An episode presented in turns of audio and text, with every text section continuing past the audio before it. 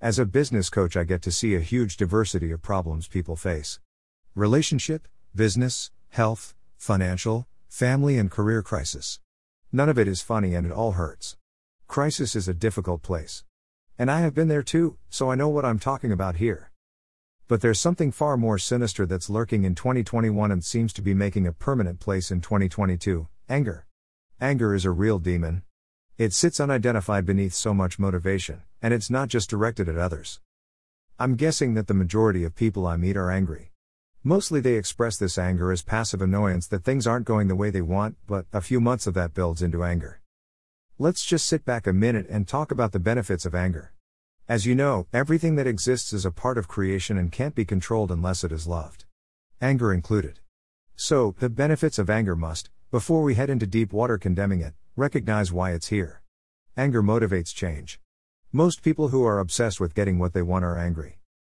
Anger reveals diversity and differences. And there's a lot of energy and power in anger. But there's a cost.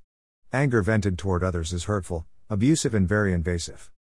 And to make matters worse, anger toward self, which is the virus that's going to take over when COVID finishes, is probably the greatest killer on earth.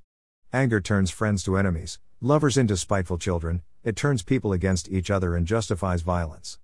Anger can, when it reaches fever pitch, be irrational to the core. A degree of anger exists in all of us.